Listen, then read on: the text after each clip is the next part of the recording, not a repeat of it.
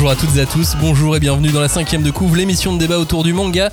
Cette seconde émission de l'année est aussi entièrement consacrée au manga de l'année 2021 et cette fois nous allons vous présenter euh, 16 coups de cœur perso, 16 chouchous de l'année euh, qui, vient de, qui, vient de, se- de- qui vient de passer, euh, 16 chouchous des 6 membres de, de l'équipe. La semaine dernière on vous a également proposé un top 15 euh, 5DC qui nous représentait tous. Cette fois c'est que des coups de cœur perso. Battle Royale. C'était quoi le, le- le top 10 euh, de l'émission de la semaine dernière? Est-ce que vous avez bien suivi Dans C'était un l'ordre, truc mais qui il y avait était un top ex aequo 13, euh, avec un autre, non Probablement. On Ouais, parle ouais. du coup à partir du, tome, du, Du top dixième 7 Qui était dixième Qu'a- ah Dans non. le top 7 Top Ouais, 10 ouais. Ex aequo Ah, il y avait. Non, il y avait un dixième tout seul. Un Il y avait un dixième dixième tout seul. Chut, chut, chut. Le dixième Attends. était Undead Unlock. Ah, je savais. Euh, Et pourtant, je l'ai pas lu. Ensuite, on avait eu Et t'en es fier. merde. 3 septième ex aequo, Bucket Euh, List of the Bucket Dead. Euh, oui. Machel. Et Don't euh, Call It. Exactement. Ah, Merci Julie. Ah. Il y avait 3 quatrième ex aequo, Oh là là. Il y avait quand sonne la tempête. Col and Generic Romance, Il y avait euh, Console la Search and Destroy tempête. du coup. Non, mais non. Non, il était deuxième. il Il était était deuxième. Et le quatrième ex c'était Blue Lock. Ah. Ah oui. Oui. Ensuite, les carnets de l'apothicaire et Search and Destroy, deuxième Ouais, ex aequo. Et Kaiju 8, le meilleur manga de Euh, l'année. oui. Alors, pour nous excuser, il faut quand même préciser que euh, cette émission, on l'a enregistrée il y a 20 minutes. C'est pour ça. On a On déjà se oublié. pas. Franchement, faut quand même avoir une mémoire déjà. Bon.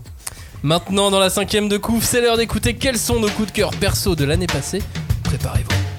On ne pousse pas, s'il vous plaît. On ne pousse pas, c'est inutile. Le public n'est pas autorisé à assister aux épreuves éliminatoires. Moi, je crois que je pourrais être un très bon ninja. À quoi vous jouez L'heure est grave, c'est pas le moment de faire les guignols Mais on n'a rien d'autre à faire, on peut pas sortir On va leur faire notre attaque secrète, l'attaque de la Tour Eiffel, ils vont rien comprendre. Et il faudra aussi parler des dessins animés, notamment des dessins animés japonais qui sont exécrables, quoi, qui sont terribles.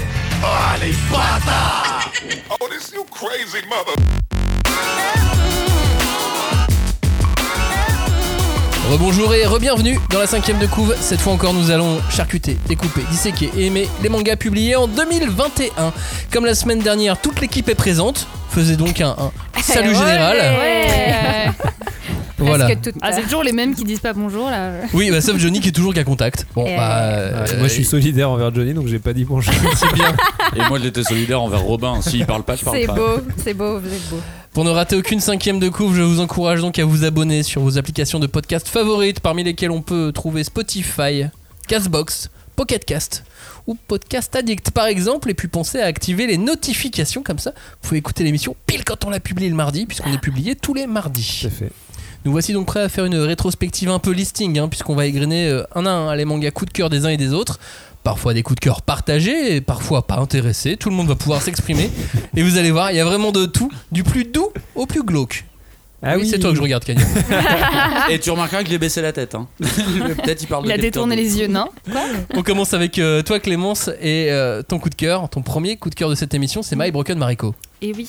Et donc c'est un one shot, ce qui est quand même pratique euh, pour notre porte-monnaie, donc c'est un seul livre. Et donc euh, voici le pitch. Un jour, Tomoyo apprend la mort soudaine de son amie d'enfance, Mariko. Donc en apprenant le suicide de son amie, elle décide de débarquer chez le père violent et abusif de Mariko pour lui voler ses cendres et lui offrir le road trip qu'elles avaient promis de faire ensemble. Qu'est-ce qui t'a plu dans ce manga? Ce qui m'a plu, déjà, c'est un voyage vers la mer. Forcément, moi, ça parle de mer, euh, je valide. Non, mais en fait, c'est une belle. Alors, c'est déjà c'est Ça une, très belle histoire. En fait, c'est une très belle histoire.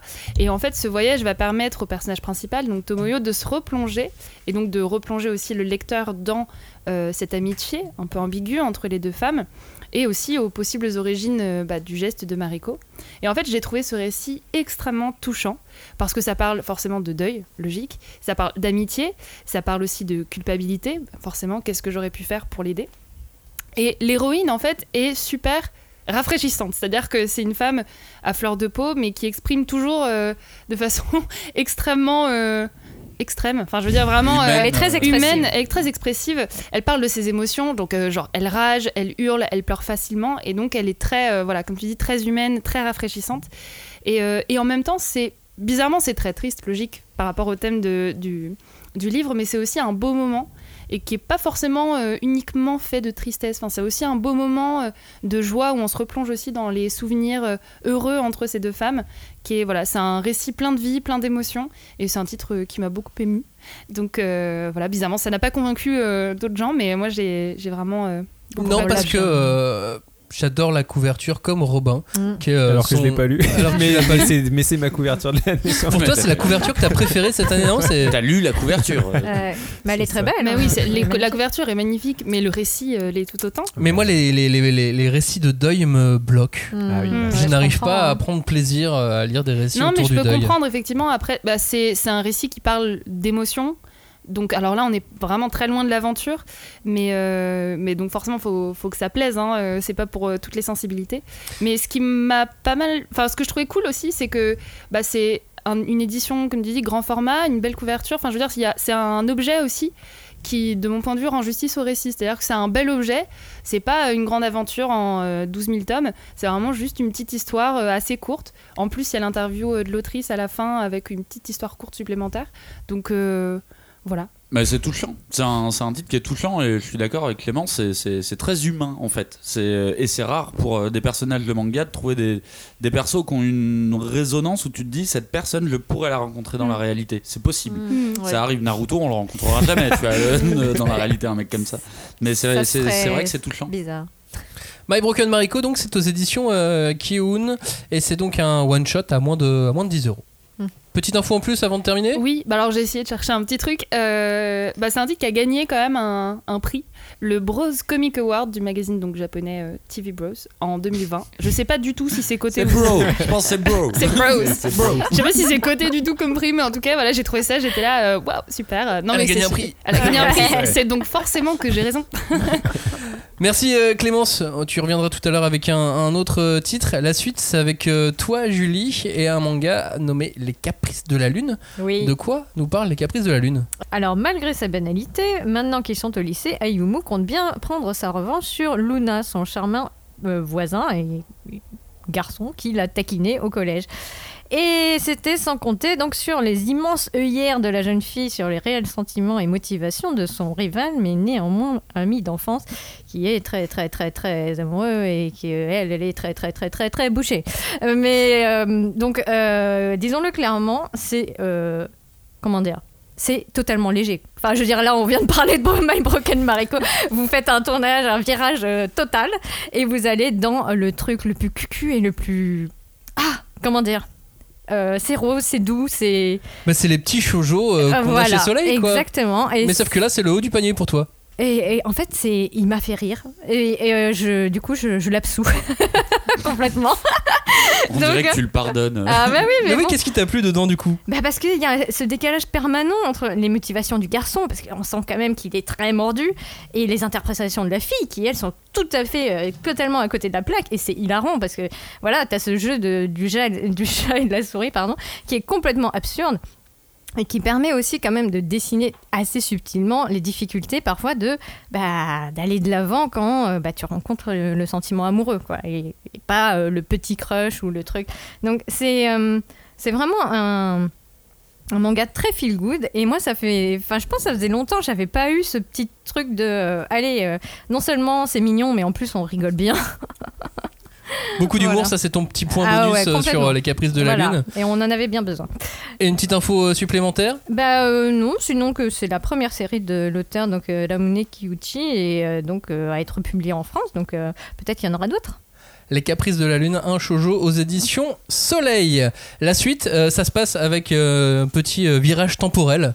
Euh, là, on passe dans une, dans une zone temporelle pour retrouver euh, Johnny, pour nous présenter euh, Worms. Et puis ensuite, on revient euh, dans notre zone temporelle euh, là maintenant.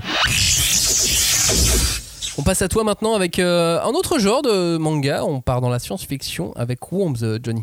J'adore la science-fiction. Je vous fais le pitch euh, rapido. Quelque part dans l'univers, dans un futur indéterminé, une guerre éclate dans un endroit indéterminé pour la possession d'une planète indéterminée. On va suivre Manaoga qui choisit pour intégrer une section, euh, qui est choisi, pardon, pour intégrer une section spéciale de l'armée qui s'appelle les forces spéciales de transfert. Worms, dont on a déjà parlé dans l'émission spéciale science-fiction qu'on Oui. a fait à la fin de l'année 2021. Ouais. Qu'est-ce qui t'a plu dans ce manga?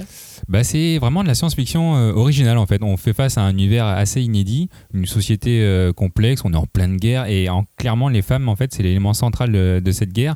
Euh, là l'héroïne elle est à la fois soldat et la pièce maîtresse de, la guerre contre des extraterrestres. D'ailleurs on sait même pas si c'est vraiment des extraterrestres, on sait pas si c'est des humains contre qui ils se battent. Et moi ce qui m'a plu vraiment en premier c'est cette idée alambiquée que les femmes puissent téléporter les humains seulement parce qu'elles sont seulement quand elles sont enceintes d'une sorte d'entité parasite extraterrestre. On ne sait pas trop encore. Et je me suis dit, mais, mais qui peut penser ça euh, aujourd'hui quoi? Bah, les auteurs, c'est pour ça qu'on aime qu'on les aime aussi en fait. Non, non, non. Puis il n'y a, pas que ça. Il y a des sujets, des thématiques euh, qui sont, euh, qui sont pas si communs. Donc euh, voilà, c'est très cool. Worms donc aux éditions euh, Akata. T'as une petite info euh, en plus sur le, Euh, sur le titre bah, C'est en 5 tomes, euh, donc ça va, c'est une série courte. Et en gros, quand les, quand les 5 tomes sont sortis, pour couronner tous les efforts de, de Yumiko Shirai, l'auteur, son manga a reçu le grand prix euh, japonais de la science-fiction. Et c'est vraiment euh, très rare parce que la dernière fois qu'un mangaka a eu ce prix, c'était plus ou moins euh, il y a 10 ans, au moment où, elle a sorti le tome 5, tout média confondu. Ce grand prix, c'est vraiment tout média confondu. Donc c'est pour ça que c'est assez incroyable qu'un manga euh, ait réussi à l'avoir. Et jusqu'à ce jour, il y avait que Domu, Rêve d'enfant de, Katsuhiro Otomo qui l'avait eu, et Barbara Ikai de Moto Hagio qui, qui l'avait remporté. Oui, donc on, on se classe, euh, Ouais. on se classe bien. Worms aux éditions Akata. Maintenant, on repart dans euh, l'autre euh, passage temporel. Et cette zone temporelle euh, qu'on retrouve sans Johnny, c'est avec euh, toi encore, euh, Clémence. Encore moi. C'est ça, pour nous parler de l'île entre deux mondes. Oui, alors du coup, l'île entre deux mondes, c'est Tatsumi, qui est un jeune professeur qui revient sur son île natale qui s'appelle Aoshima pour euh, enseigner dans l'école locale. Et malgré sa nature plutôt sceptique et rationnelle, il va être confronté à d'étranges phénomènes. En fait, la nature semble prendre vie autour de lui. Et qu'est-ce qui t'a plu dans, dans l'île entre deux mondes? Si Bah- ce n'est que c'est encore un manga autour de la mer. Et Autour de la mer. Alors, c'est pas fait exprès, mais j'avais une petite remarque. euh, Bah non, c'est Pika Graphics en plus. Euh, ce n'est pas vrai. Tu sais, Cagnari tente des trucs comme ça. au hasard. Ah bah oui, euh, pardon, je- moi j'allais parler de Marvel en fait.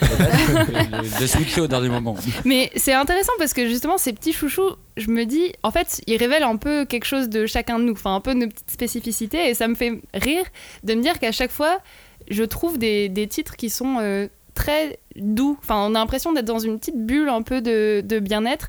Et euh, j'en parlais d'ailleurs dans l'émission Berserk où j'adorais les moments où ils étaient tranquilles sur la plage à rien faire, en mode chill, on se calme un peu, genre on arrête la violence et tout. Et je le retrouve un peu dans mes chouchous. Et je trouve que l'île entre deux mondes, c'est vraiment le celui qui l'incarne le mieux, on va dire, euh, ce que, ce que j'aime retrouver de temps en temps dans le manga. C'est-à-dire, en gros, c'est cette douceur. En fait, quand j'ai lu ce titre, j'ai eu l'impression d'être, alors c'est être un peu gnangnan, mais d'être vraiment enveloppée par euh, je veux dire, la chaleur réconfortante de l'été avec le vent comme ça qui souffle ce- voilà, dans mes cheveux. Enfin, je, je sais pas trop comment l'expliquer, mais. C'est beau, on dirait une chanson de l'Eurovision. Ah, Faut, faut préciser que Clément s'est rasé. Le, le- truc du vent dans les Non, cheveux, mais oh, ah, quoi. vous êtes vilain. Ah, on y mais était presque là. vous la- voyez- la voyez plage quand et même, tout. Mais oui, voilà, genre avec l'ombre des arbres comme ça. Mais vous avez tous la vision, enfin.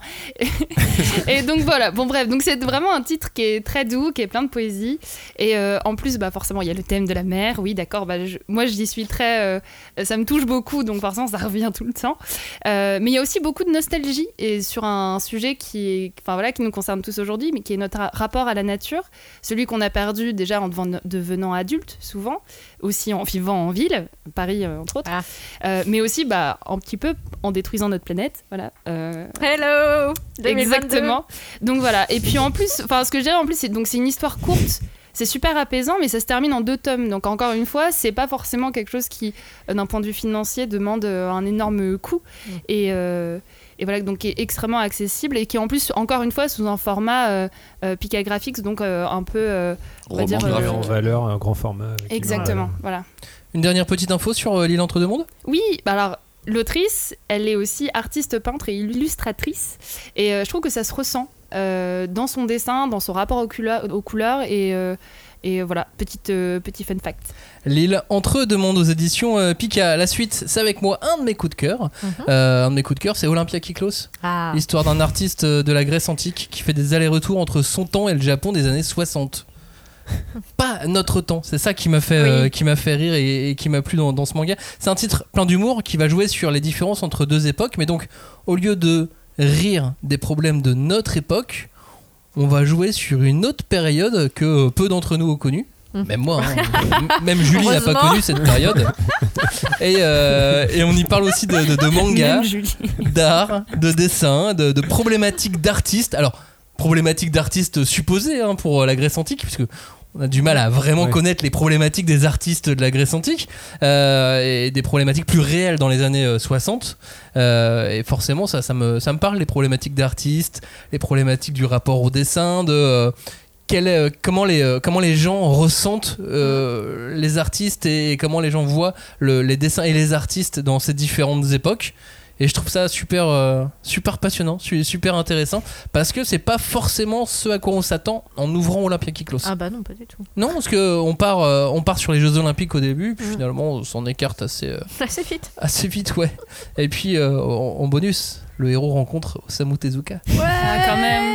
Bah ouais, c'est cool, c'est pour ça que c'est dans cette période aussi qu'il euh, est- retrouve. Il est sympa. Bah ouais, surtout que Tezuka, c'est certes père du manga moderne, le dieu du manga, mais euh, c'est un super personnage de manga en fait. Mais ouais.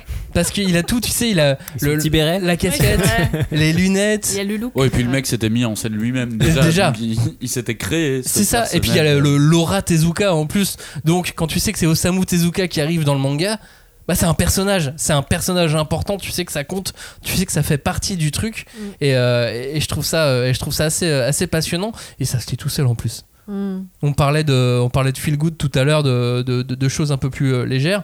Là, on va sur des problématiques, mais sauf que c'est traité avec beaucoup de, beaucoup de légèreté et, euh, et c'est assez, assez chouette. Olympia Kiklos, vous en avez peut-être entendu parler aussi parce que c'est un manga signé par euh, Ma- Mari Yamazaki, Mm. qui est la créatrice de Terma Romae. Ouais. Termae Romae, qui avait fait euh, beaucoup parler de lui à l'époque. Ouais. Mais alors, entre les deux, je préfère largement Olympia Kiklos. Et c'est bizarre parce que on en a vraiment pas entendu parler de, Ah. de ce manga. Mais elle a euh, son enfin, petit fan, euh, fanbase, hein, quand Ouais. même. hein. On l'a, non mais enfin, tu vois, je l'ai, je l'ai Ouais. vu, mais parce que je m'intéresse Oui, on en a, on au en a moins entendu vois. parler que Terma Romae à l'époque, euh, effectivement. Mais vous savez pourquoi? Parce que euh, le bouquin était reporté euh, Ah. à, cause du, à Mm. cause du Covid notamment. Ouais. Et il devait sortir déjà l'année encore d'avant. Il devait sortir en 2020, il est sorti finalement en Mm. 2021. Euh, le lancement a pas été non plus. euh, Bah, il voulait un peu profiter des Jeux Olympiques. Bah aussi, ouais. Ouais. mais forcément. Ouais. L'idée c'était de profiter des JO Là, et. euh, l'espace-temps. euh, bah, Ouais. c'est ça. Et puis euh, sur Terma et Romae, ils avaient fait un, un gros, euh, un gros lancement euh, marketing et commercial. Oui, elle était venue, euh, Oui, euh, Et en plus, elle était venue. Ouais. Euh, ça sera terminé en 7 tomes et c'est aux éditions Saka Olympia Kiklos. La suite avec euh, Clémence encore. Décidément. Mais Vous parce qu'on vous a allez en besoin avoir de. marre. Tu sais, on, on alterne, tu vois, un peu de, Bah oui. un peu de légèreté, un peu de douceur maintenant avec Ah, Clémence. Je vais devenir une caricature de moi-même. euh. C'est ça. un Parle-nous peu de, de, un peu de la mer. Insomniac, parce qu'il n'y a pas la- il y a pas la- il y a pas l'océan dedans. Alors là, il n'y a pas l'océan. Alors un, Ah. un petit, tout petit peu quand même. C'est plus les étoiles. Mais euh, donc voilà le, le pitch. C'est donc au milieu des cartons et des vieux livres poussiéreux. J'aime bien, je vous le fais un peu à la Ouais, Père. Castor. Un peu. Euh, deux adolescents profitent d'un instant de répit dans l'ancien observatoire de l'école. Quelques minutes pour faire une sieste pour Ganta et Isaki qui souffrent tous les deux d'insomnie. Pour pouvoir profiter de leur havre de paix, ils décident de lancer un club d'astronomie. Donc on passe euh, de la mer aux étoiles. Le club Euh, sieste devient le club astronomique. c'est très Exactement. porno comme pitch. euh, Ah mais tu as le don de tout club détruire, c'est pas possible. mais on est un. C'est un vrai talent qu'il a. hein. Ah bah c'est un vrai, vrai Ouais. talent. Oh là là. Transformé, euh, Parce que le club d'astronomie, finalement, c'est pas. euh, ils vont pas. Au début, euh, il- c'est un. Un club sieste. Ouais, c'est un club sieste. Ah oui, c'est clairement un Le club côté sieste porno. et le club d'astronomie est, est plutôt là pour faire euh, un peu semblant quoi. un C'est petit ça. texte Mais finalement, euh, ils, bon, ils vont découvrir écran. une petite passion. euh, mais euh, bah, en, en tout cas, ce qui est sûr, c'est que c'est encore une fois un titre euh, très doux, très euh, bulle de bien-être, comme j'aime bien. Euh, mais plus, euh, déjà plus jeune, je, trouve- je pense, pour un public un peu plus jeune, plus tranche de vie. Euh, Puisqu'en fait, on se plonge dans l'univers euh, des années lycée. Et en fait, c'est marrant, mais moi, quand je le lis, un- je me projette un peu, genre en mode Ah, imagine si mes années lycée s'étaient passées, genre, trop bien. Et ben, c'est ça, tu vois. C'est comme ça que ça aurait dû se passer. Exactement, ça aurait dû se passer comme ça. Et, euh, et voilà, moi je suis toujours très touchée euh, par euh, bah, les deux adolescents qui vont se rapprocher. Donc il y a une petite histoire un peu d'amour, mais sous-jacente. Eh, bien sûr, attends. Ça va. non, mais pas comme ça, euh, Cagnard. Bon. voilà. Les choses de la vie. On, on est touchés.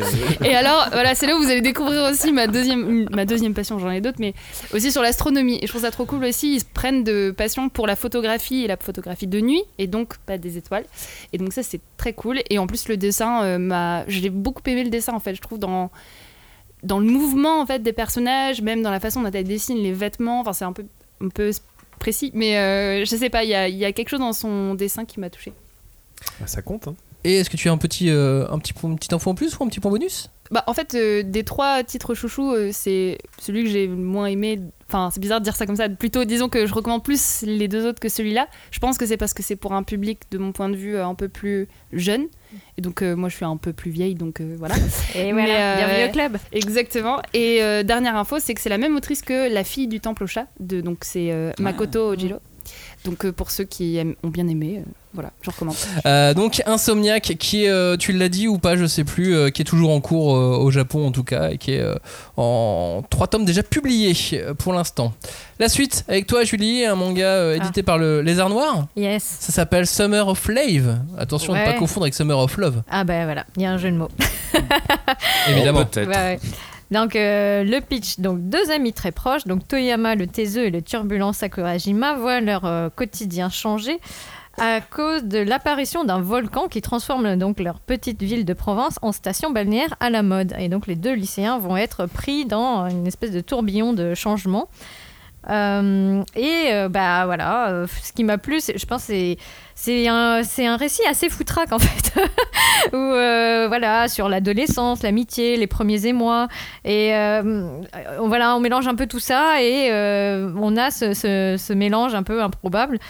Mais en même temps, c'est un manga qui s'inscrit vraiment dans une lignée de, de films et de livres sur l'adolescence et aussi sur la libération des années 70, euh, d'où le jeu de mots du titre. Euh, et, et pourtant, euh, bah, moi je trouve que ce qui, ce qui est fort, c'est qu'il arrive à tirer son épingle du jeu, quoi. Donc, euh, Quand je vois la couverture, tu sais, je- je- Ouais. ça m'évoque, oh, et le fait que ça soit édité par le Lézard Noir également, à des trucs un petit peu décalés aussi. Euh, dans, dans l'humour, arty soit, mais, euh, mais un peu décalé aussi dans l'humour, tu vois. Si je le vois à côté de la cantine de minuit, je peux m'imaginer que c'est dans une famille proche. Euh, bah, je pense que, disons que pour l'auteur, il y a un petit côté euh, très récréation qu'on peut, on peut trouver dans, dans, ce, dans ce livre.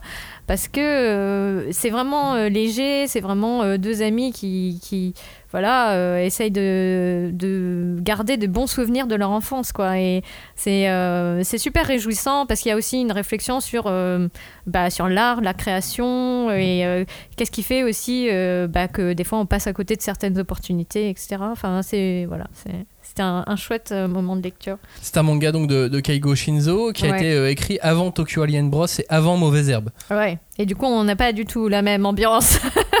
Donc euh, oui, moi je trouve que c'est sympa de voir cet auteur dans un registre qui est vraiment euh, foncièrement plus léger et vraiment loin du drame social de Mauvaise Herbe. Voilà. Et euh, je sais pas si tu l'as dit ou je le redis, pardon de le répéter, mais c'est un one shot. Ouais, format toujours bienvenu. Voilà. Bah ouais, carrément, ça fait euh, deux one shot et encore, on a fait pas mal de, de mangas assez courts depuis, le, depuis le début. Je pense que c'est peut-être aussi pour ça que c'est que des coups de cœur perso. C'est qu'on n'est pas sur des séries super ambitieuses et, bah ouais. Voilà. et qu'on a peut-être du mal à convaincre, euh, à convaincre les autres. Mais si. Mais au contraire, ça devrait être un argument en plus. Ouais. Ouais, c'est super devrait. rapide à lire. Ça devrait, je suis d'accord.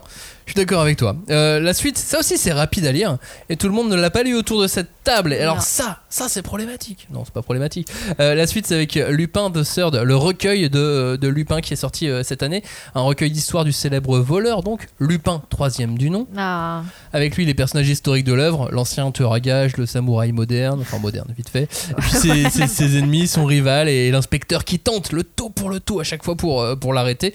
Une rythmique euh, très, euh, très simple, mais, euh, mais toujours aussi, euh, toujours aussi efficace. On retrouve donc tous les ingrédients qu'on fait de cette saga une aventure culte en France, c'est aussi culte parce qu'on l'a pu le connaître, pour certains en tout cas, pour les plus anciens, Ah là là. par la télévision et le dessin animé Edgar de, De la, la cambriole. cambriole. et puis Je par le. C'est juste pour pouvoir dire Edgar de la cambriole que vous en parlez autant. Vraiment, je crois. Tu veux pas faire le générique, Max?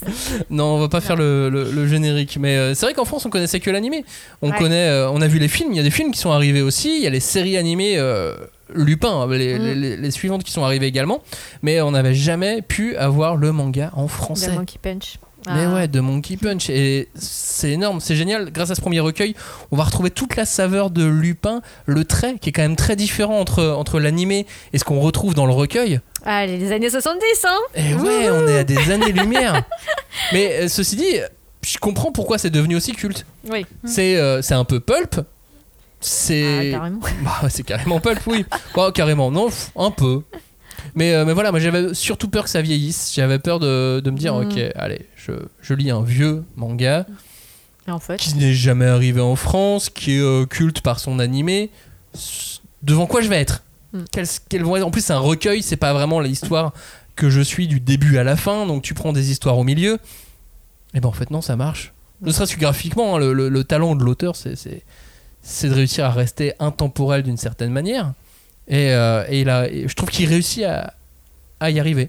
Mhm. Et que, euh, que ça, ça peut passer les époques. Et, euh, et je suis très très content de, de voir ce, ce recueil arriver et d'avoir pu découvrir Lupin the Third enfin. Et donc je ne peux que vous encourager, Ouais, vous oui. aussi, à lire, à lire Lupin. Même mieux, Mm. je vais encourager tous les gens qui, ont, qui travaillent dans des, dans des bibliothèques ou dans des euh, médiathèques. Ah, de se le procurer. de se procurer Lupin. Parce que c'est un recueil d'histoire et donc on peut le c'est un peu plus compliqué de le vendre. Et donc si on veut euh, faire la promotion du manga euh, avoir ce genre de recueil disponible dans les bibliothèques et dans les mangathèques je trouve ça je trouve ça assez important Carrément. parce que tu peux le tu peux le louer tu vas le louer euh, tu peux le- L'emprunter. mais euh, juste le lire sur place Mm.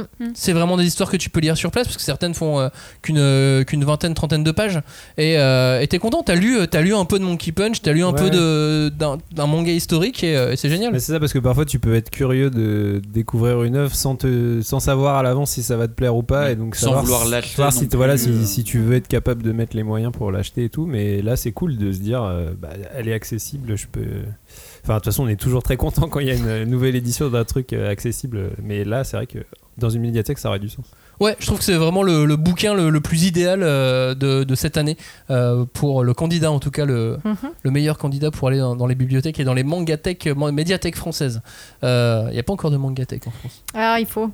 ça serait ça va tellement bien. arriver Bah, c'est à ça que c'est en train de ressembler. euh, Ah ouais. C'est clair. rien. Vraiment, grossissent évidemment. les rayons manga dans les bibliothèques. bah oui tout le monde veut lire que ça donc forcément Euh, petit point, petit bonus aussi sur, euh, sur Lupin the Third, sur ce recueil, la traduction qui est très jolie, Ouais. très soignée, euh, très simple, et puis la, la fabrication qui est euh, elle aussi très, très simple, honorable, mais euh, bien, Ouais, parfait ouais, pour je- le bouquin. Ouais, c'est ça, je l'ai vu dans la librairie et on est sur un bon entre-deux, je trouve. C'est un bel objet et en même temps, c'est pas un truc qui coûte euh, 30 Ouais. balles, ou, donc euh, c'est accessible aussi. non, on cool, est euh, comme les monsters de luxe un petit peu. Ouais, c'est ça, ouais. On est dans ces, dans ces, dans ces eaux-là sur, euh, sur le papier, et puis euh, sur ce papier-là, je trouve que le dessin de Monkey Punch il passe super bien. Ah, mais il est super élastique, il y a une espèce de. ouais, ah bah, est- puis euh, Lupin, Ouais. quand il est. Il rebondit. Ouais, il Oui, oui, rebondit, Lupin, tu vois, il est. C'est c'est super cartoon quelque il se part. déforme mais- et ouais. tout. Et puis les personnages, le- le- le- Ouais, la petite équipe, quoi, ouais. Ils sont tous trop bien. Euh, bref, euh, Lupin the Third, c'est aux éditions Kana. Et sachez que si, sur le long terme, les ventes fonctionnent un peu, il se pourrait qu'on ait la chance d'avoir la vraie série en français un jour. Oh. Sachant que euh, les problèmes de droit qui faisaient obstacle avant semblent être moins gênants aujourd'hui. Mais si on a ce recueil, ceci dit, c'est parce que euh, ce recueil est sorti au Japon. Hmm. Oui. Donc, comme le recueil est sorti au Japon, on a les, éditeurs du monde entier, parce que c'est sorti euh, à peu près de la même façon dans le monde entier, ont pu acquérir les, les droits de ce recueil pour, euh, pour faire Et découvrir n'a Lupin. pas trop dérangé les ayants droit. Et qu'on n'a pas trop, pas trop dérangé. Mais bon, peut-être que, voilà, euh, achetez-le, ça, ça pourra peut-être nous aider à avoir le vrai Lupin.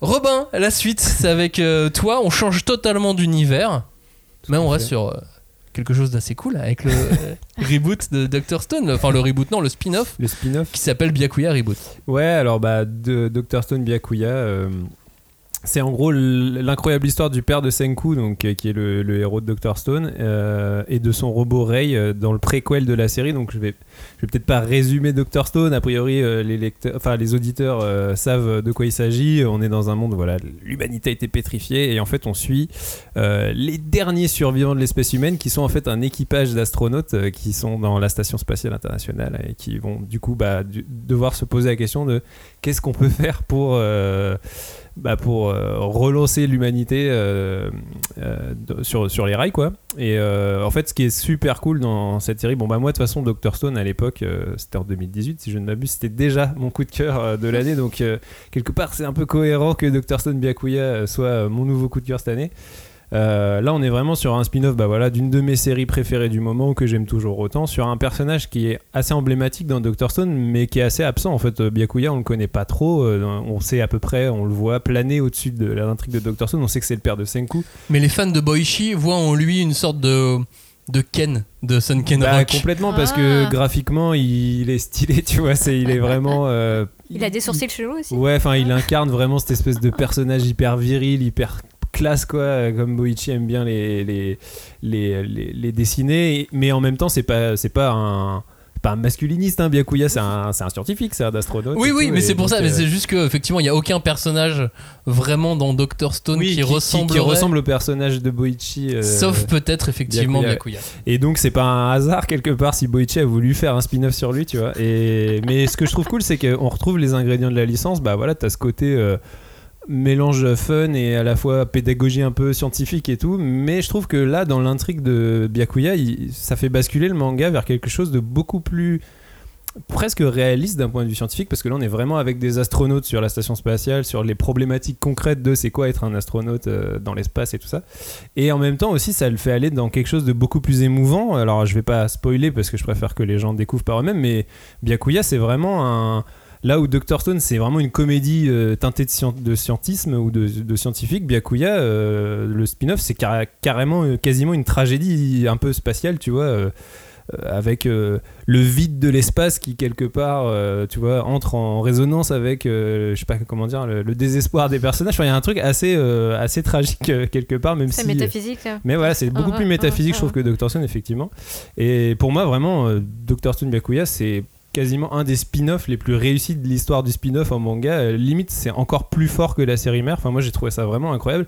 Et je défie quiconque de lire Byakuya et de pas lâcher sa petite larmouze à la fin. C'est c'est vraiment. euh, Il Ouais. y a vraiment une, euh, une émotion qui, qui transpire dans ce manga qui est assez incroyable. quoi.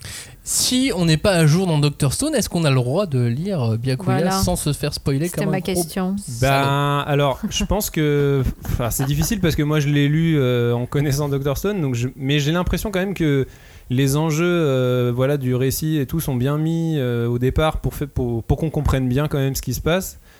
Et effectivement, tu vas peut-être avoir des petits éléments qui vont te spoiler, mais je pense pas que ce soit drastique sur, euh, sur l'histoire. De toute façon, Dr. Stone, l'intrigue de Dr. Stone, euh, Ouais. quelque part on s'en fout un peu tu vois c'est c'est les personnages c'est suivre euh, voilà Ouais. Senku c'est son avancée scientifique c'est ça qui compte c'est pas tant ce que tu vas découvrir sur l'intrigue je pense pas que ce soit gênant je pense que c'est moins intéressant de le lire en- avant de commencer Doctor Stone mais quelque part c'est un préquel donc en fait chronologiquement euh, ça, ça, ça se tient hein. donc euh, moi je vois pas de problème Euh, je conseillerais plutôt de lire Doctor Stone directement mais pourquoi pas Mais oui, bon, on va pas, commencer. Non, mais si genre t'as lu que 3 tomes de Doctor Stone par Bah, je exemple. pense que ça va pour le coup si t'es si t'es déjà un peu dans, dans la série je pense que ça, ça, ça le fait quoi a pas de problème. Un petit bonus dessus? Ouais, bah je parlais d'émotion et je trouve que l'émotion elle se retrouve aussi dans le comment dire dans le côté méta du livre, tu vois, genre vraiment t'as le petit message de Boichi en volet d'intro qui te dit euh, que c'est sa première œuvre en solo pour le jump et donc il est hyper ému de ça, tu vois. Euh, en volet arrière, t'as enfin à la fin t'as Inagaki qui parle de euh, voilà qu'il a adoré lire cette histoire et qu'en fait il a pas beaucoup intervenu dedans si ce n'est euh, quelques lignes de dialogue, tu vois, mais donc il y a un peu le côté Inagaki laisse son bébé à Boichi qui voilà euh, s'empare de la série et il y a même aussi une petite postface d'une consultante scientifique qui a vraiment du coup euh, aidé Boichi sur euh, voilà la cohérence scientifique de euh, c'est quoi vivre sur une station spatiale et tout. Et même sa postface elle elle est hyper mignonne tu vois. Elle, elle dit bah voilà c'est la première fois que je bossais pour un manga et donc tu sais il y a vraiment tout un petit une petite vibe autour même de la conception du livre en, en- en elle-même qui est bah je me doute bien que c'est un livre qui a aussi été fait pour des comment dire des raisons commerciales et voilà le fait de faire un spin-off sur une série qui marche, mais il y a vraiment une belle histoire derrière euh, cette histoire aussi et je trouvais ça assez chouette. fait. Mais c'est vrai que c'est assez euh, rare. J'ai pas souvenir d'avoir vu, alors ça a peut-être déjà existé, mais juste m'en souviens pas, mais d'avoir vu euh, un binôme euh, auteur-dessinateur où le dessinateur a le droit de faire son spin-off Ouais. tout seul. Bah ouais, c'est clair, je trouve, je trouve que c'est assez beau quoi. Il y a un côté, euh, je sais pas, je trouve ça, je trouve ça chouette. quoi. Ouais, non, c'est c'est assez cool. Mais c'est un binôme qui sort aussi du, euh, du commun hein, dans Oui. le, le jump. Ouais. c'est clair. Euh, avant, de se- avant de passer au, au titre suivant, as-tu une dernière petite info sur Dr. Stone Byakuya Reboot Bah du coup, je me demandais ce que ça voulait dire Byakuya, donc j'ai un peu regardé sur internet. Alors Julie me contredira, mais a priori ça veut dire euh, soleil de minuit ou jour polaire. Ouais, c'est beau. Et je trouvais ça très beau et très poétique pour un manga qui parle d'espace. Je trouvais que c'était voilà, c'était joli. Dr. Stone Byakuya Reboot, c'était le, c'est le spin-off de, de Dr. Stone qui est disponible aux éditions Glénat. Julie, Oui. on en a là. parlé de ce titre, Oui. euh, comme avec euh, Johnny tout à l'heure dans l'émission euh, sur la science-fiction. Ouais. Et euh, toi, comme Joe, vous avez été touché par plusieurs titres de, de SF. Et là, tu voulais revenir une fois de plus sur une brève histoire de Robo Sapiens. Oui. Bah oui, et donc euh, bah, pff, le pitch, euh, bah, c'est un recueil d'histoires sur des robots et des humains. Ouais, j'avais essayé de faire le pitch la dernière fois, mais c'est compliqué avec ce C'est super difficile. Mais euh, bah, en tout cas, ça va aller assez vite parce que effectivement, on a parlé et il n'y a pas très longtemps. Donc cette émission était super, écoutez-la. Mais c'est vraiment un très beau livre, très différent de ce qu'on attend d'un manga. Enfin, je pense que le format, le traitement graphique euh, en général et celui des onomatopées et le style donc euh, de euh, Shimada euh, Toranosuke est vraiment euh, super intéressant à, déjà pour, pour lire ce livre.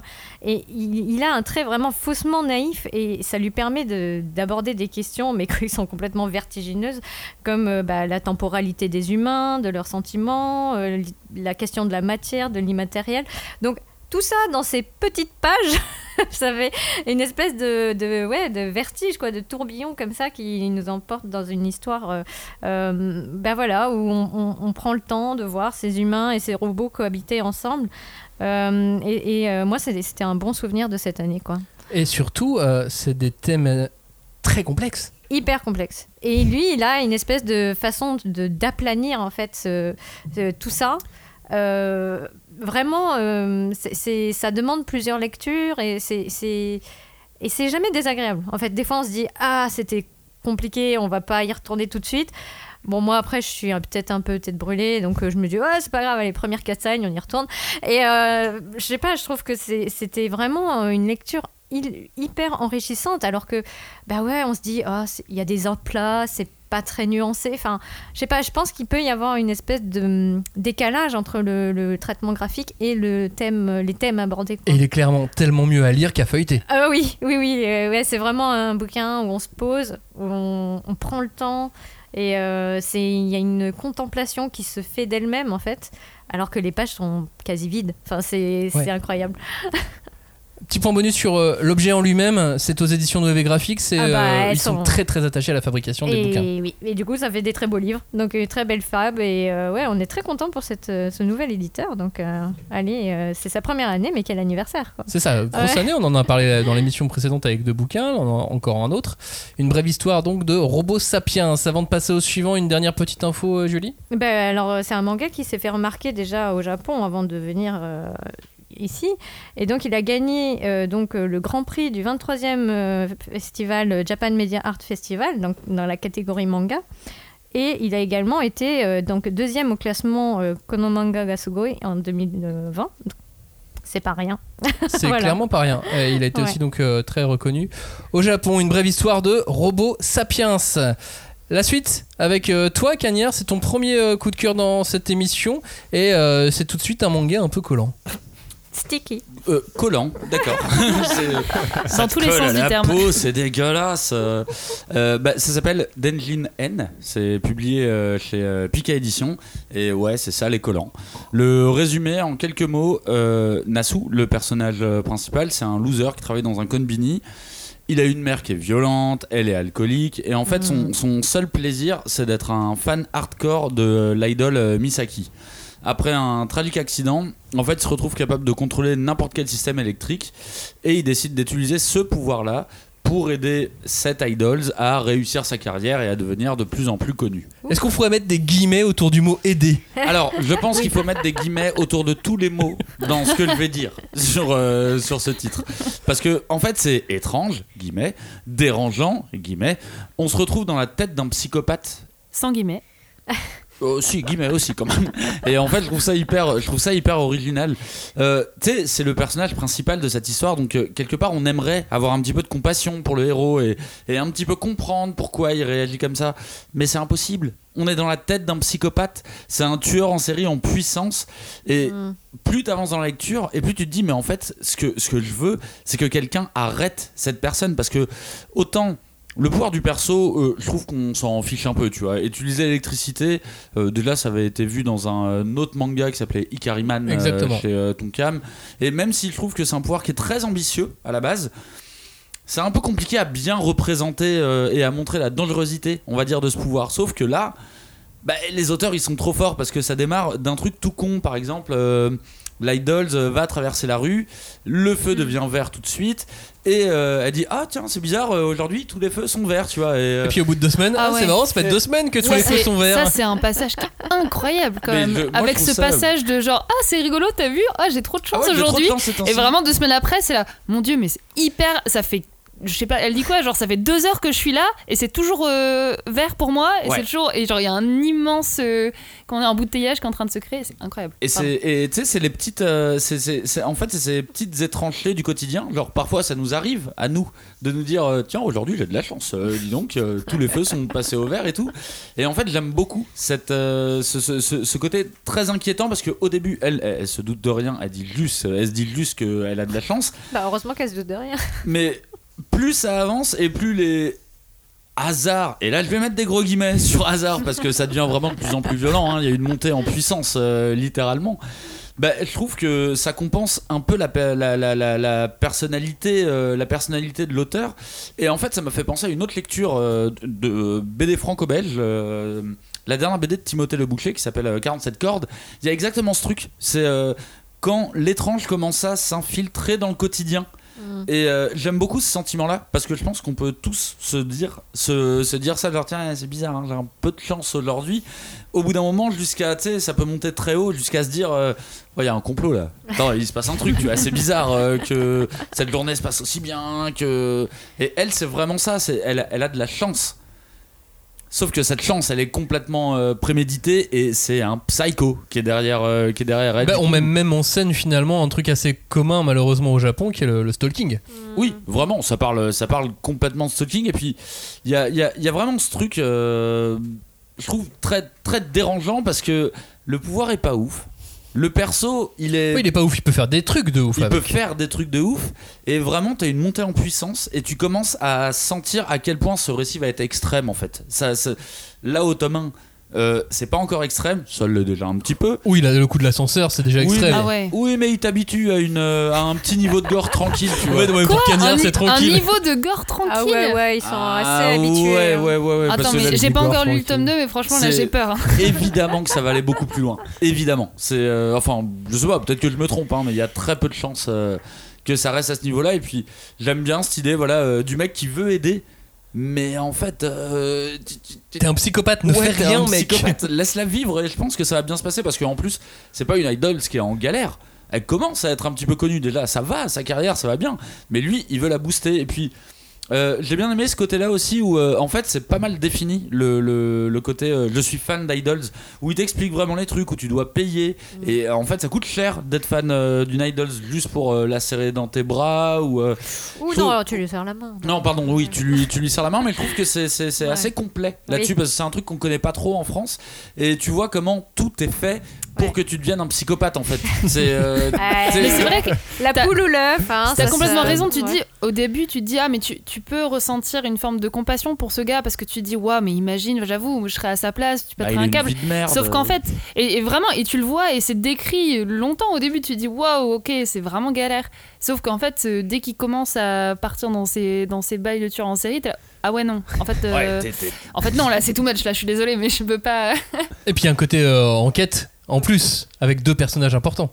Oui, pour le coup, c'est mon, c'est mon point bonus, c'est vraiment les personnages, parce que déjà, c'est assez original euh, de, de- d'être dans l'atteinte d'un, d'un, d'un- d'un psychopathe. Je, je pense à l'esprit, euh, au film euh, Maniac, où euh, tu, tu vois en vue subjective un tueur en série.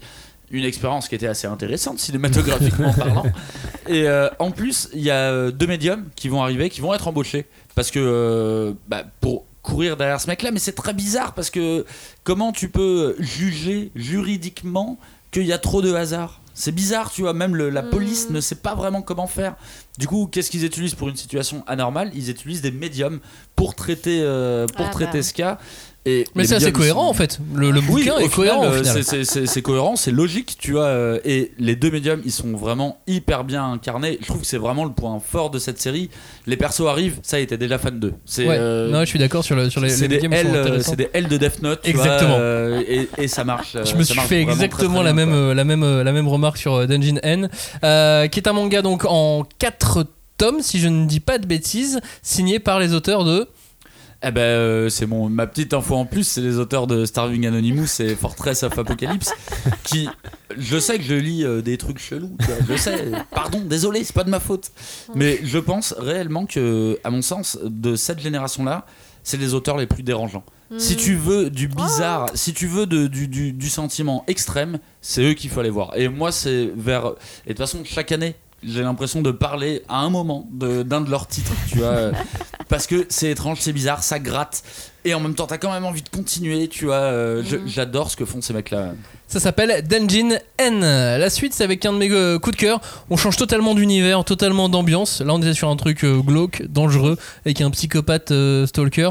Là, on suit euh, l'ascension de Temujin dans Fenrir. Ah. Un jeune chef de clan qui rêvait de, de paix et qui va se retrouver à la tête de son village pour conquérir les steppes. Euh, plus qu'une conquête, oui, Temujin. Qui est Temujin, Robin? Toi qui aimes euh, beaucoup ce personnage. Euh, c'est Gengis Khan également, exactement. Donc, euh, donc voilà, c'est son prénom. C'est son histoire. Enfin, c'est son histoire. C'est Ouais, inspiré ça, de. C'est vraiment le début. c'est ça. Euh, dans, dans Fenrir, ce qui est euh, très chouette, c'est qu'on a des, des- des codes du manga euh, shonen d'aventure, mais euh, appliqués à un seinen euh, d'inspiration historique. Mm. Donc on, on est vraiment dans, dans une ambiance euh, deux salles de, enfin on est dans une, un, côté de deux Ça salles, mélange, deux ambiances. ça mélange, et ça euh, mélange, ça mélange les deux et, et on a donc des parties assez ludiques dans un récit très très sérieux avec des contours réalistes. Ouais. Et j'aime bien ce, ce mélange des, ce mélange des genres qu'on a dans, dans Fenrir, qui fait que c'est pas un bouquin euh, facile à, à lire comme ça. C'est pas un bouquin aussi facile que euh, les, les, les, les shonen d'aventure ou les shonen d'humour, quoi. Ouais, et ça a l'air facile à pitcher, mais en fait, euh, c'est pas si facile que ça. à pitcher, Non, parce il faut le faire simplement, ouais. C'est vrai que là, ce que tu dis, c'est ça peut être un pitch, mais on pourrait en avoir un autre. Et mais moi, ce que j'aime bien, c'est bah du coup, moi, j'aime bien euh, la culture mongole, l'empire mongol. C'est une période historique qui m'intéresse, et je trouve que dans cette histoire, euh, ça te fait découvrir ça de manière, ouais, comme tu dis, euh, assez ludique. euh, et très shonen quelque part et ça, Ouais. ça colle quoi. Et cette histoire de, de Temujin, euh, qu'elle soit euh, proche de la réalité, ça m'a plu en plus. Euh, ça m'a donné envie d'en savoir plus, peut-être même aller euh, un jour dans un recoin de ce, dans un recoin de ce monde-là. Ça, te donne envie de découvrir cette zone, ça te donne envie de- d'aller voir des choses. Pas si bien finalement. En manga, il y avait Oroden, mais c'était pas terrible. Ouais. Donc, du coup, Mais tu sais, j'aime bien moi les mangas comme ça, comme Golden Kamuy aussi, Ouais, qui, te permet, qui Bah, te donne envie d'aller découvrir ces endroits du monde. C'est vrai que je le mets un peu dans la même euh, famille euh, de mangas euh, et que j'aime bien aussi, ouais. Ou Isaac aussi un peu dans ce genre. Carrément. aussi, ouais. Mais euh, c'est vrai que si vous avez aimé Golden Kamuy, il y a de grandes chances que vous aimiez euh, Fenrir. Fenrir qui sera un manga en 4 tomes.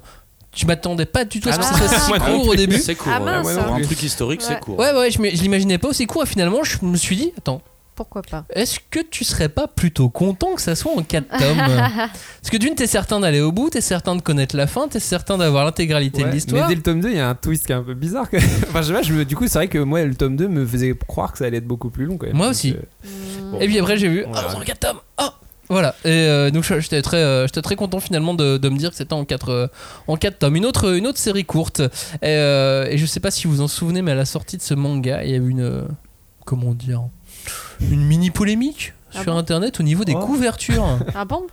Je sais, les gens adorent faire des polémiques sur les couvertures. À partir du moment où on n'a pas la couverture japonaise, euh, les éditions Saka euh, qui ont édité euh, Fenrir ont décidé de faire euh, autre chose, de proposer autre chose, Un autre, un autre visuel un complètement autre visuel complètement et un autre, une autre ambiance euh, qui donne un côté plus accessible au manga. Ouais. que la, que la couverture. Et certes, les couvertures japonaises sont, euh, sont, sont très jolies, mais elles sont beaucoup moins vendeuses. Oui, c'est Ouais. ça. Bah, que un ça côté moins shonen, peut-être. euh, Ouais, Ouais, elle est vachement dynamique. Parce il que est- dans la version ouais. française, ouais, t'as le Ouais. héros euh, dans une position dynamique. Enfin, il Ouais. est très dans les, elle est très dans les codes de ce qui se fait dans le dans le Ouais. shonen manga. Est-ce quoi. que c'est pas un peu le complexe de dents de chien, tu vois de, À partir du moment où euh, c'est pas le truc original, c'est pas bon. On peut le nommer comme ça maintenant. C'est possible, et le complexe de dans le chien, euh, écoute, on va faire un NFT avec cette expression, Cagnard. Oh, grave. tu, tu pourras la vendre. La suite, c'est avec encore un petit voyage temporel pour retrouver notre ami Johnny. Voilà, ça y est, j'ai passé ce petit vortex euh, temporel pour te retrouver, Johnny. On a quitté toute l'équipe, maintenant on est que tous les deux. Et tu vas encore nous parler d'un manga de science-fiction parce que tu n'as que ça à faire dans cette émission. Non, mais j'avoue, en fait, je redis, je fais un peu une redite de, de l'émission science-fiction parce que là, mon coup de cœur, c'est Alma. Mais Et- autre bon titre, mais euh, c'est vrai qu'effectivement. qui est vraiment bien. Euh, le pitch est assez simple en, en vrai, et je veux prendre ma petite voix de, de Star Trek de Max. Dans un futur proche, où l'humanité semble avoir disparu, Ray et Triss tentent de survivre comme ils peuvent, jusqu'au jour où ils se font attaquer et découvrent une terrible vérité. Et il y a un petit hamster robot aussi. Tang, tang, tang, tang. Trop Voilà. mignon le hamster. Oui. non mais c'est en vrai c'est un pitch qu'on peut euh, donner dans n'importe quel titre de science-fiction. Moi ce qui m'a plu dans ce titre c'est que encore une fois c'est de la bonne science-fiction euh, avec euh, sur les robots donc question existentielle classique humain versus robot. C'est très bien fait, on a de l'action, il y a des questions euh, euh, bah, sur l'humanité, sur euh, voilà des grandes questions de science-fiction euh, très connues avec tout un tas de, de ions. Et on en ressort avec de la satisfaction, tout simplement. Encore un ion. encore un ion.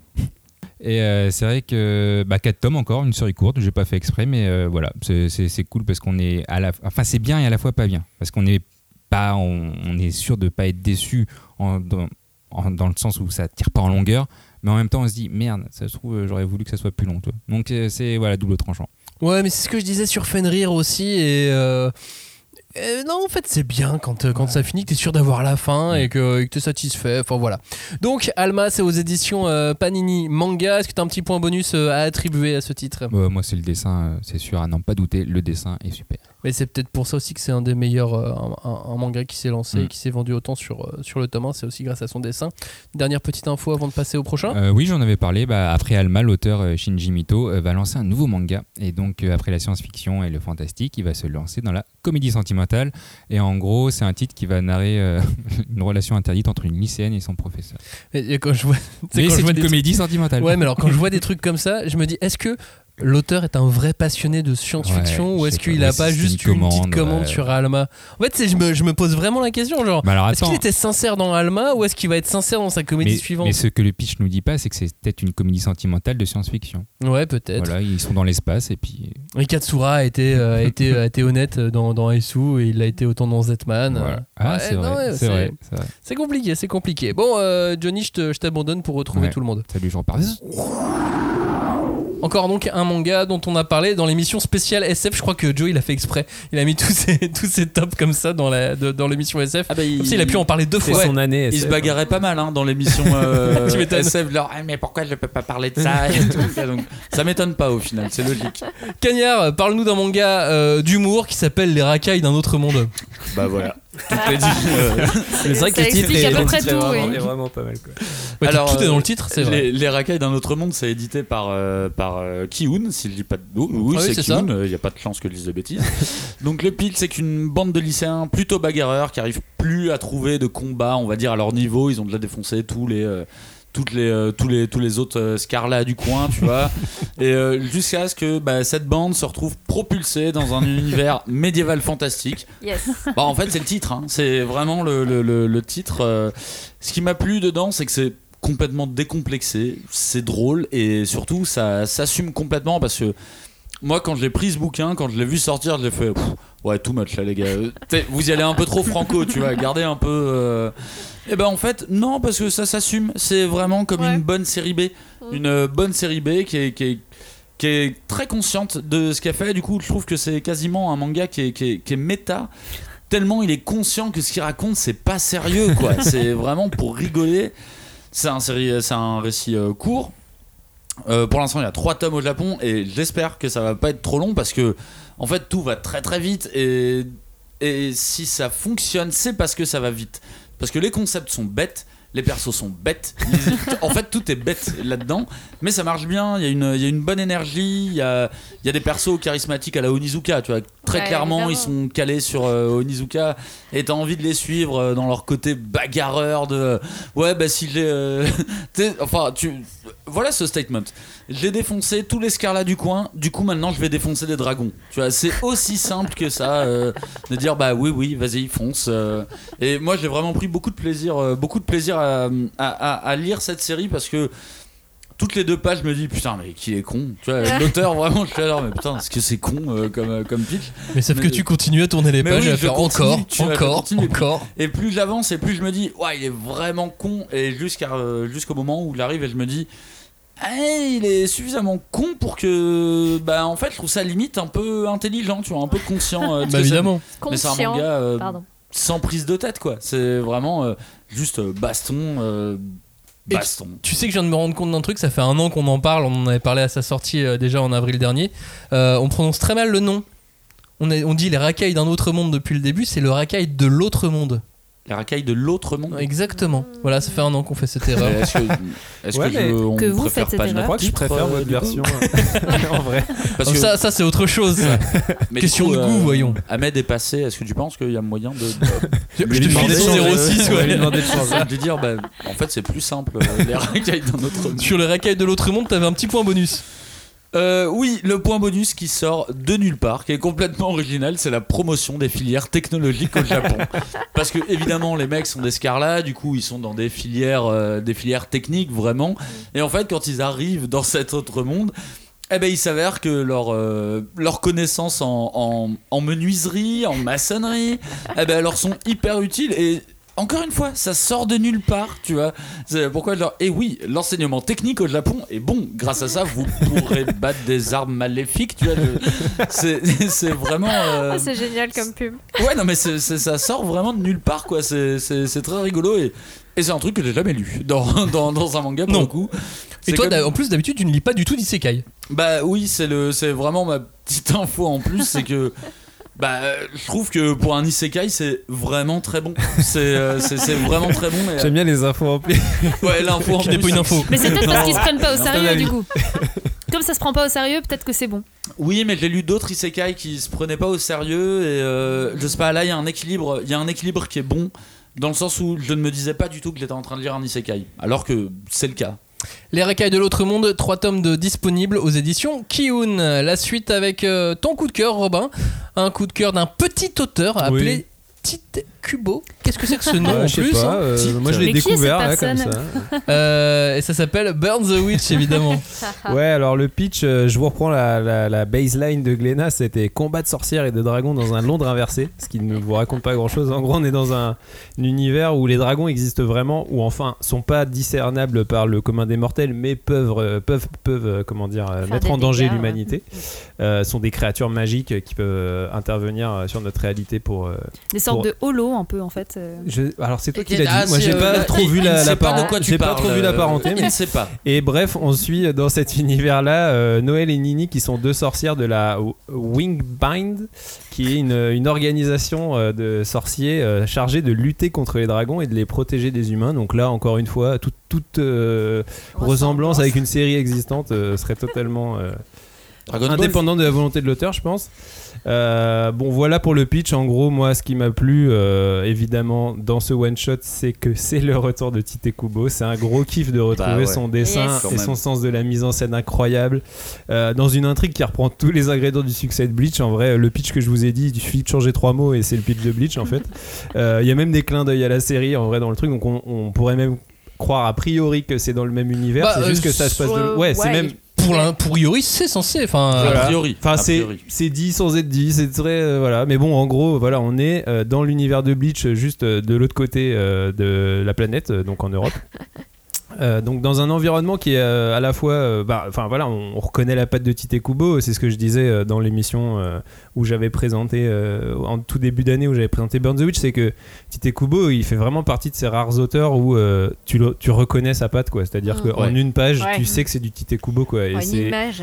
et même voilà, mais même quasiment en une image, tu sais que c'est lui. Et c'est moi pour moi, c'est ça qui fait la, la, la, la marque des grands auteurs. Alors après voilà, Burn the Witch, on peut lui trouver toutes les faiblesses qu'on veut. C'est il n'empêche que c'est l'œuvre d'un grand auteur parce que c'est, c'est- tu, tu reconnais euh, en, en une page, tu sais que c'est lui et, Ouais. puis, et puis ça fonctionne et, euh, et voilà, même si c'est, des re- c'est une recette éculée que tu connais déjà, bah en fait euh, il le fait tellement bien que, Voilà. que moi je trouve, ça, que je trouve restaurant. ça hyper cool quoi. T'as le dessin, les personnages, ils sont tous stylés. ils Même le titre, euh, même le titre il est stylé. Enfin, en fait, c'est ça. Tite Kubo, il a un truc de c'est stylé quoi. C'est C'est-à-dire, cool, c'est vraiment l'auteur cool. du mec qui fait des trucs stylés, tous ses personnages, son dessin, sa mise en scène. Tout à l'heure, je parlais de polémique sur euh, les couvertures de Fenrir. Burn the Witch, il y a eu le droit aussi. Bah oui, c'est ça quand t'en parlais, ça m'avait fait penser parce que c'est c'est marrant, c'est bah, au moment où euh, voilà où la, où la série, enfin le, le, le projet a été annoncé chez Glénat, bah ils ont ils ont publié un visuel et qui n'est pas le parce qu'en fait le visuel du manga de la Mhm. couverture c'est pas un dessin en fait c'est euh, Ah. une couverture avec un motif Oui. et il y a écrit dessus don't judge a book by its cover donc si vous êtes bilingue vous savez qu'a priori cette phrase veut dire ne jugez pas un livre à sa couverture et euh, pour annoncer Burn the Witch ils avaient publié enfin posté un autre visuel qui était un visuel avec les héroïnes et tout ça et euh, et les gens se sont tous mis à, à chier sur Glénat en mode mais c'est quoi cette couverture que vous avez mis et tout? C'est pas du tout la couve originale et Mhm. tout et du coup je trouvais marrant parce qu'au final la couverture du manga c'est la couve originale Bah oui, euh, celle qu'il y avait au Japon. voilà celle qui est au. Japon parce que de toute façon c'est les ayants droit qui décident bah évidemment. et, euh, et du coup, je trouvais marrant qu'il y ait une polémique autour de cette couverture, sachant le message même qu'elle Bah contient. Quoi. Donc, je trouvais qu'il y avait une espèce de voilà de petit, Mais petite mise en abîme ouais. qui était assez intéressante. Mais ça, c'est aussi euh, propre à, à Kubo, quoi. Il fait toujours ce genre de petites blagues. Bah, il aime bien, euh, de des toute jeux de façon, euh, mots et comme, tout ça. comme disait Cagnard, euh, voilà, il y a des, des jeux de mots, des formulations, des, des formules un Il peu est stylé. classe. Il est Et stylé. voilà, tout, Ouais. est, Il est tout stylé. est stylé dans sa démarche. Alors après, Notez euh, que les tomes de Bleach, chacun avait un sous-titre. Oui. c'est Ce qui est rare dans le manga, hein, Oui. c'est Ouais, ouais, pas. carrément. Et, des sous-titres euh, stylés. Et ouais, c'est ça. était- qui trop tous être une- euh, un titre de chanson ou un truc Ouais. comme ça. Ouais, c'est ça. D'ailleurs, il y a eu pas mal d'actu autour de lui euh, là avec le Jump Festa. Bah c'est Ah, ça ouais. et puis euh, en fait voilà moi ce que j'ai enfin ce qui me réjouit un petit peu avec aussi euh, Burn the Witch parce qu'au final voilà on a eu que Burn the Witch à se mettre sous la dent Ouais, c'était pas long, hein. c'est qu'il y a une espèce de de- d'actu autour de Tite Kubo qui est un peu vaporeuse tu vois on sait, pas trop ce qui se passe avec lui. Ouais, c'est. C'est The Undead. C'est-à-dire que t'as Burn the Witch qui est sorti et déjà à l'époque on nous l'a vendu un peu comme un faux one shot. On sait pas trop Mhm. si ça va suivre. Lui-même il dit dans le dans Ouais. le rabat de la couverture il dit euh, Ouais, je bah pas. je suis enfin content de faire une œuvre au rythme que je veux. Donc en fait ça veut dire bah pff, ça se trouve vous aurez une suite, ça se trouve pas. De toute façon je fais ce que je veux, je vous emmerde. Et euh, Oh, ça aussi, c'est très. et là actuel. récemment on a eu l'annonce de la suite de l'animé, tu vois Ouais. pareil qui arrive un peu de nulle part et tout. Enfin il y a une espèce d'actu autour de une- Kubo qui est très Je mystérieuse suis d'accord. ouais. et très excitante en même temps. Enfin je sais pas il y a, y a une effervescence bizarre euh, parce que bah en fait Mm. rien de assez ouf a été annoncé, tu vois. Mais les gens ont envie que ça revienne. Ouais, Bah, bah, c'était un peu le, Ouais, le dernier du Big Three. Genre, en gros, ça. One Piece ça continue. euh, Naruto, bon, il y a Boruto, on en a déjà parlé. Et puis, bon, là, tu te dis, bon, bah, ok, bah, Bleach, il se passe quoi Qu'est-ce que tu fais, euh, mec Qu'est-ce T'es que où, tu toi fais Vas-y, genre, profite Il un peu là. arrive, C'est la vague manga, vas-y, euh, serve dessus, quoi. Burn the Witch donc aux éditions Glénat. Dernier passage temporel maintenant avec euh, Johnny qui nous parle euh, non pas de manga mais de webtoon. Ça c'était le bruit parce que je t'ai rejoint Johnny. mais on va pas parler de manga cette fois parce que ton coup de cœur n'est pas un manga. Ouais, c'est un webtoon. Mais tu sais qui- que tout le monde t'a insulté hein, dans l'autre Ouais, mais- passage non, mais ça, temporel. j'en- J'en étais sûr du tout. Et c'est pour ça que je passe en dernier. quand, je dis, quand, quand je dis les autres, je parlais de moi Oui, non, principalement. mais c'est pour ça que je passe en dernier. Mais ça se prête bien parce que justement dans Solo Leveling, euh, il y a qui est des- donc ton dernier coup de cœur Voilà. de cette émission. Il y a des portails qui te mènent vers d'autres dimensions. Euh, bah, L'histoire, c'est un peu, on va suivre Jinwoo, qui est un chasseur de monstres. C'est le plus faible jamais connu euh, de mémoire d'humain. Et en gros, à la suite d'un accident dans un donjon, euh, donc les donjons, c'est quand on passe à un portail dimensionnel qui nous emmène vers un donjon pour affronter des monstres. Et puis après, on revient sur Terre. Je, je vous fais euh, voilà, très rapidement. La version courte. Mais en gros, il va, il va se rendre compte qu'après cet incident, il va devenir plus fort, chose jusqu'alors impossible pour un humain. Et comment il devient plus fort? Non, mais alors je vous passe les détails. Mais normalement, euh, chaque chasseur, on lui attribue un rang avec une machine euh, très bizarre, machin chouette. Genre, tu peux être de rang A, B, C, D ou E. Et une fois que tu as ce rang-là, c'est sûr que tu bouges plus. On te dit, ouais, tu as un rang S, mais tu es le meilleur. Bah, c'est sûr que en fait, tu deviendras pas en dessous du rang S, tu ne deviendras pas voilà, au-dessus. Et il y en a, et bien lui, il a été euh, évalué au rang E. Donc c'était sûr que c'était vraiment une grosse merde. Et lui, ce qui est bizarre, c'est que maintenant, il peut acquérir de l'expérience pour devenir plus fort. Et ça, personne ne le sait. Et du coup, ils le découvrent, ils font Oh, c'est bizarre. Et c'est ce côté euh, un peu RPG qui. euh, et qui ben c'est ça qui m'a plu, c'est le côté RPG. Il y a un côté, alors c'est pas un isekai parce qu'il est, il est ok, il est transporté dans un monde parallèle, mais il revient. Donc toi, il y a, il y a une, c'est plutôt un Stargate parce qu'il passe le portable et il revient après, tu vois. Donc euh, c'est voilà, c'est une sorte de, il y a Isekai, il y a Isekai inversé.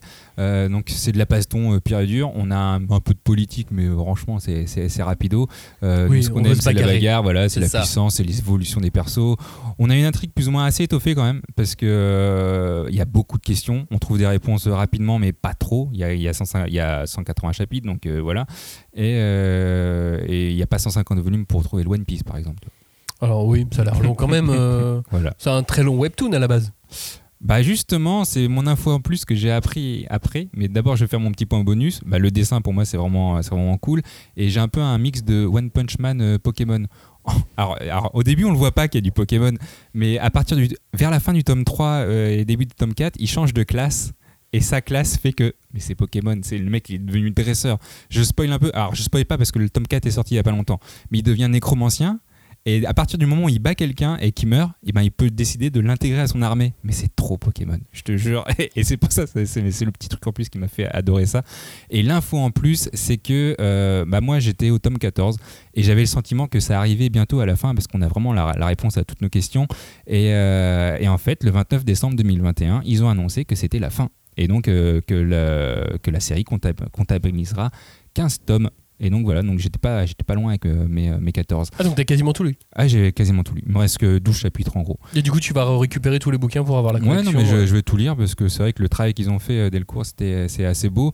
Et par contre, en parallèle, j'ai commencé à lire euh, Omniscient Reader, le lecteur omniscient, qui est dessiné par le même studio. Et le scénariste, à mon avis, il s'est inspiré aussi parce que c'est pareil, on a ce côté un peu jeu vidéo, euh, ce côté écran qui apparaît, euh, qui est assez sympa. Donc euh, voilà, moi je me suis On redonne le nom, pas Le lecteur omniscient. Le lecteur omniscient. Ouais, je pense que ça va être le prochain qui sera édité. Eh ben merci à toi Johnny. Euh, en plus on arrive à la fin de l'émission donc tu peux même euh, Ah, dire merci. un semi au revoir maintenant si tu veux. Bah, non, je vous dis au revoir maintenant et rendez-vous euh, bah, de l'autre côté du portail. Ouais, quant à moi je, je retrouve euh, le reste de l'équipe. Merci Joe. Salut Revenons sur notre temporalité euh, actuelle, parce que tout est entre deux temporalités. C'est ça. Il y a celle où on a mangé une galette à l'instant, sans, sans Johnny, mais on lui a fait choisir euh, part. une part. Et il a Et on est quand même 6. On a coupé la galette en 8. Et- On a mangé deux parts avec Robin. Johnny a choisi une part, aucun de nous n'a eu la fève. Tu es dépité. Donc, deux Oh. solutions. Soit le boulanger nous a arnaqué, Ouais. Oh. et il n'y a pas de Oh. fève. Soit il faut finir. Il la aurait pas osé. Soit il y a encore une part qu'on doit manger. On n'a qu'à dire que c'est les auditeurs. Le C'est la, part- le c'est mec la- a- c'est la part des auditeurs. Exactement. Oh là, c'est vous les rois. Avec un tel sourire de. Ouais. Fais gaffe Romain parce manger que une il part va de te la piquer la dernière part. hein. C'est la galette virtuelle. On a invité- inventé ce concept. Je Exactement. Donc vous avez eu tous la fève en mangeant cette dernière ça. part qui, restait. Choisissez votre roi. Faites un sondage. Voilà. Ou Votre reine, reine. attendez. Ou votre reine. T'en as un roi. Euh, on a eu quelques autres coups de cœur rapidement. Un petit mot sur, euh, sur chacun. Euh, Réimp, les... c'était euh, toi ou Julie ou toi. Clémence qui Ouais, avait. Oh, adoré. bah, on euh, aime bien. Ouais, même Ah bah j'aime oui, super, hein. super mignon, euh, héroïne trop cool. euh, Ah, et puis de de- dessous de l'édition, trop sympa. Carrément. Kengan Ashura, c'est bagarre, bagarre, bagarre, bagarre. Ça, c'est toi. Et ça, c'est bien. Euh, pour le Ça, pire, Julie. Ah, c'est moi. Ouais. J'adore. Moi, je- j'adore cet, cet auteur et euh, franchement, enfin, le, le concept du faux mariage entre deux personnes qui veulent s'entretuer, mais que- génial. Mission. dis ça comme si c'était un classique. euh, bon, ouais, vous connaissez, hein, genre d'histoire.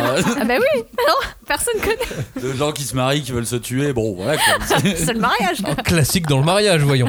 Euh, Mission Yosakura Family, on en parlait dans la précédente euh, émission, dans, dans les, dans les meilleures ventes, euh, dans les meilleurs lancements de la- de, de l'année.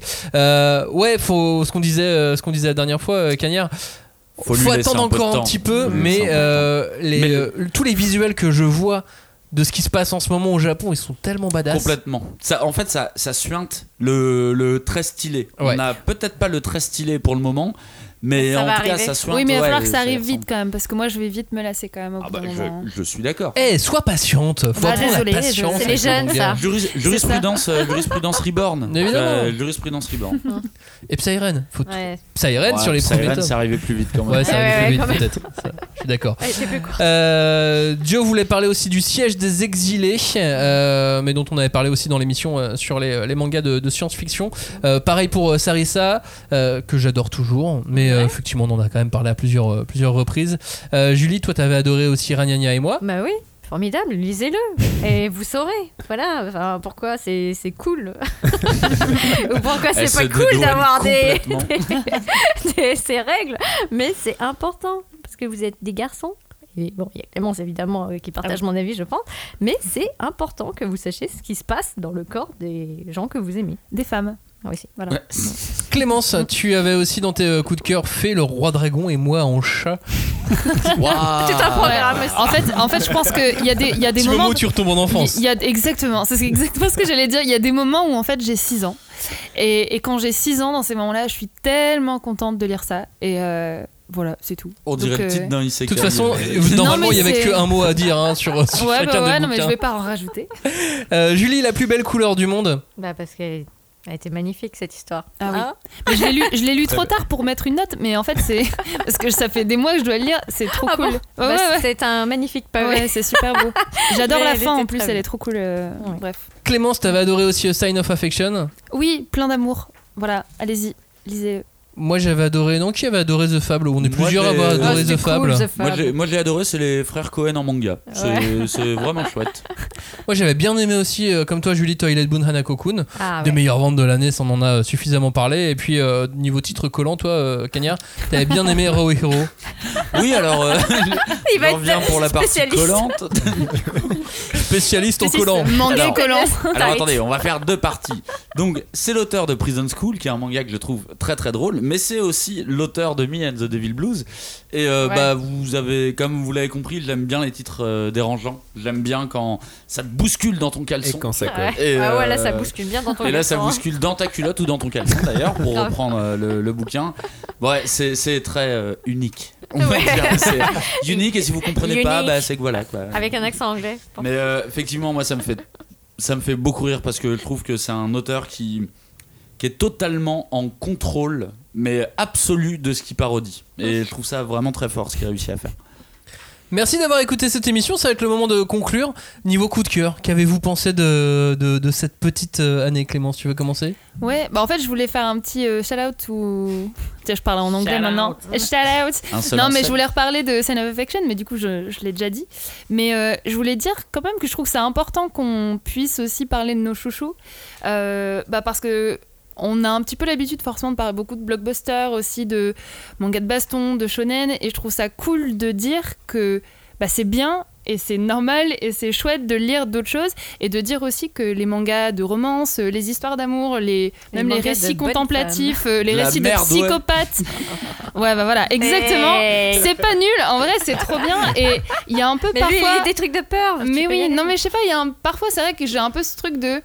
Je sais pas, sur les réseaux où on dit que euh, bah, t'as les mangas un peu où, que t'as le droit de lire et puis les mangas nuls quoi. Mais Et non, je trouve ça et je trouve ça bien de dire bah non, t'as apprécié un truc, vas-y dis-le et assume et c'est trop cool et genre et, Et voilà. n'ayez pas peur d'aimer, euh, clairement. N'ayez pas peur Oui. d'aimer et euh, voilà, même Mais les délires de psychopathe. mais- Ça, c'est une autre Hein, façon de le Cagnard, on te juge pas, t'aimes les délires de psychopathe, vas-y, c'est pas grave, tu vois. Moi, je, suis complètement d'accord. N'ayez pas peur de le dire, mais pas sur Internet. Oh. En fait, Oh non. ne le dites pas sur Internet parce que c'est trop compliqué. Bah, mais ça, c'est toi. T'as vu tes, lectures.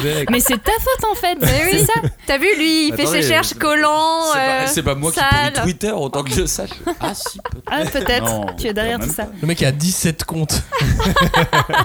Donc il peut te pourrir un éditeur à chaque Ouais. annonce, comme il veut. Compte J'ai de jamais pourri campagne. Pour forcer, Mais non, mais c'est pour vrai, on dit sur souvent, je sais pas, genre que les histoires euh, un peu de romance et tout, on se dit, on, on les lit sans trop vouloir, euh, je sais pas, le mettre en avant. Bah non, t'aimes un, t'aimes une romance, une histoire, même si c'est léger, peu importe, vas-y, dis-le. Mais tu sais, et c'est ce que je disais sur euh, notamment certains harem manga. Parfois, il y a des titres, tu aimes les lire, mais t'as pas forcément besoin d'en parler ou t'as pas besoin de débriefer parce que c'est des titres cool. C'est vrai. assez, Ouais. euh, assez simples, assez, euh, assez évidents où il n'y a pas forcément besoin de débriefer beaucoup. Ouais. Juste, tu kiffes, t'es content. Bah Exactement. voilà, continuez. Point, faut c'est tout. kiffer. Continuez, kiffez. Ouais.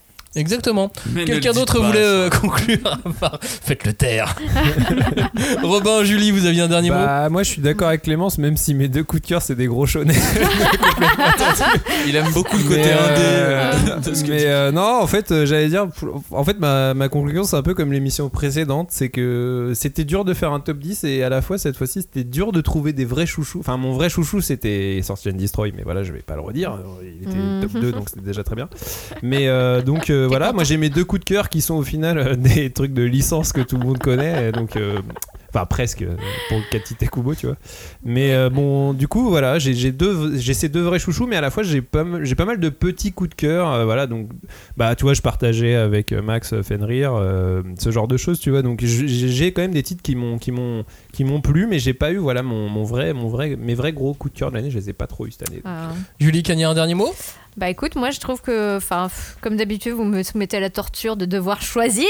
Ah, je veux dire, c'est, je, je ne peux pas. Maintenant, je, je, me, je suis euh, un peu plus aguerrie, je crois. Mais euh, c'est dur. C'est vrai que chaque année, on l'explique aux auditeurs. On dit Julie, il faut deux titres. J'en parle. j'en- Très bien, en ai voici cinq. Ouais, mais comment ça, deux titres? Dans quel sens? J'en ai mis deux ex aequo plus la marge un de bonus. Ça fait 5. Non, t'as dit deux titres. Oui, alors je vais parler de deux titres et je vais pouvoir citer les. Non, deux titres. C'est voilà. Mais c'est. Oh, mais je les aime tous. Bah. Voilà. T'as bien, rais- t'as bien raison. Cagnard, un dernier mot, un petit bilan sur euh, tes coups de cœur de cette année? Euh, bah, moi je dirais que de toute façon mes coups de cœur en fait mes, mes, mes vrais coups de cœur ils étaient plus dans l'émission précédente Ouais, moi ça reste vraiment Oui, quand sonne la tempête euh, et euh, bah, Dungeon N en fait c'est un bah, c'est habituel pour moi quoi c'est deux auteurs que j'adore donc euh, tu vois ils pourraient sortir euh, n'importe quoi même une comédie musicale je pense que j'irais euh, suivre Oh tu vois non.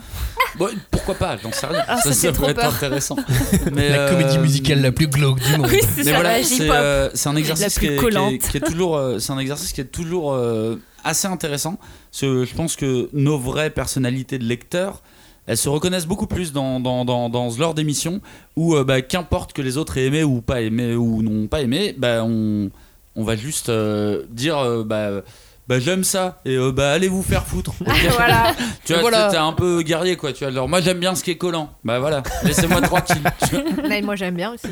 Merci à tous d'avoir écouté cette émission. N'hésitez pas à partager euh, vos coups de cœur avec nous. Et on se dit à la semaine prochaine pour parler d'une chose dont on n'a absolument pas parlé pendant deux émissions. Ce sont les rééditions de manga.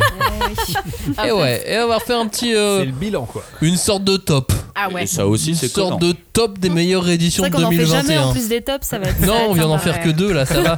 Ah. À la semaine prochaine. Ciao. Ciao. Salut. Salut. Merci.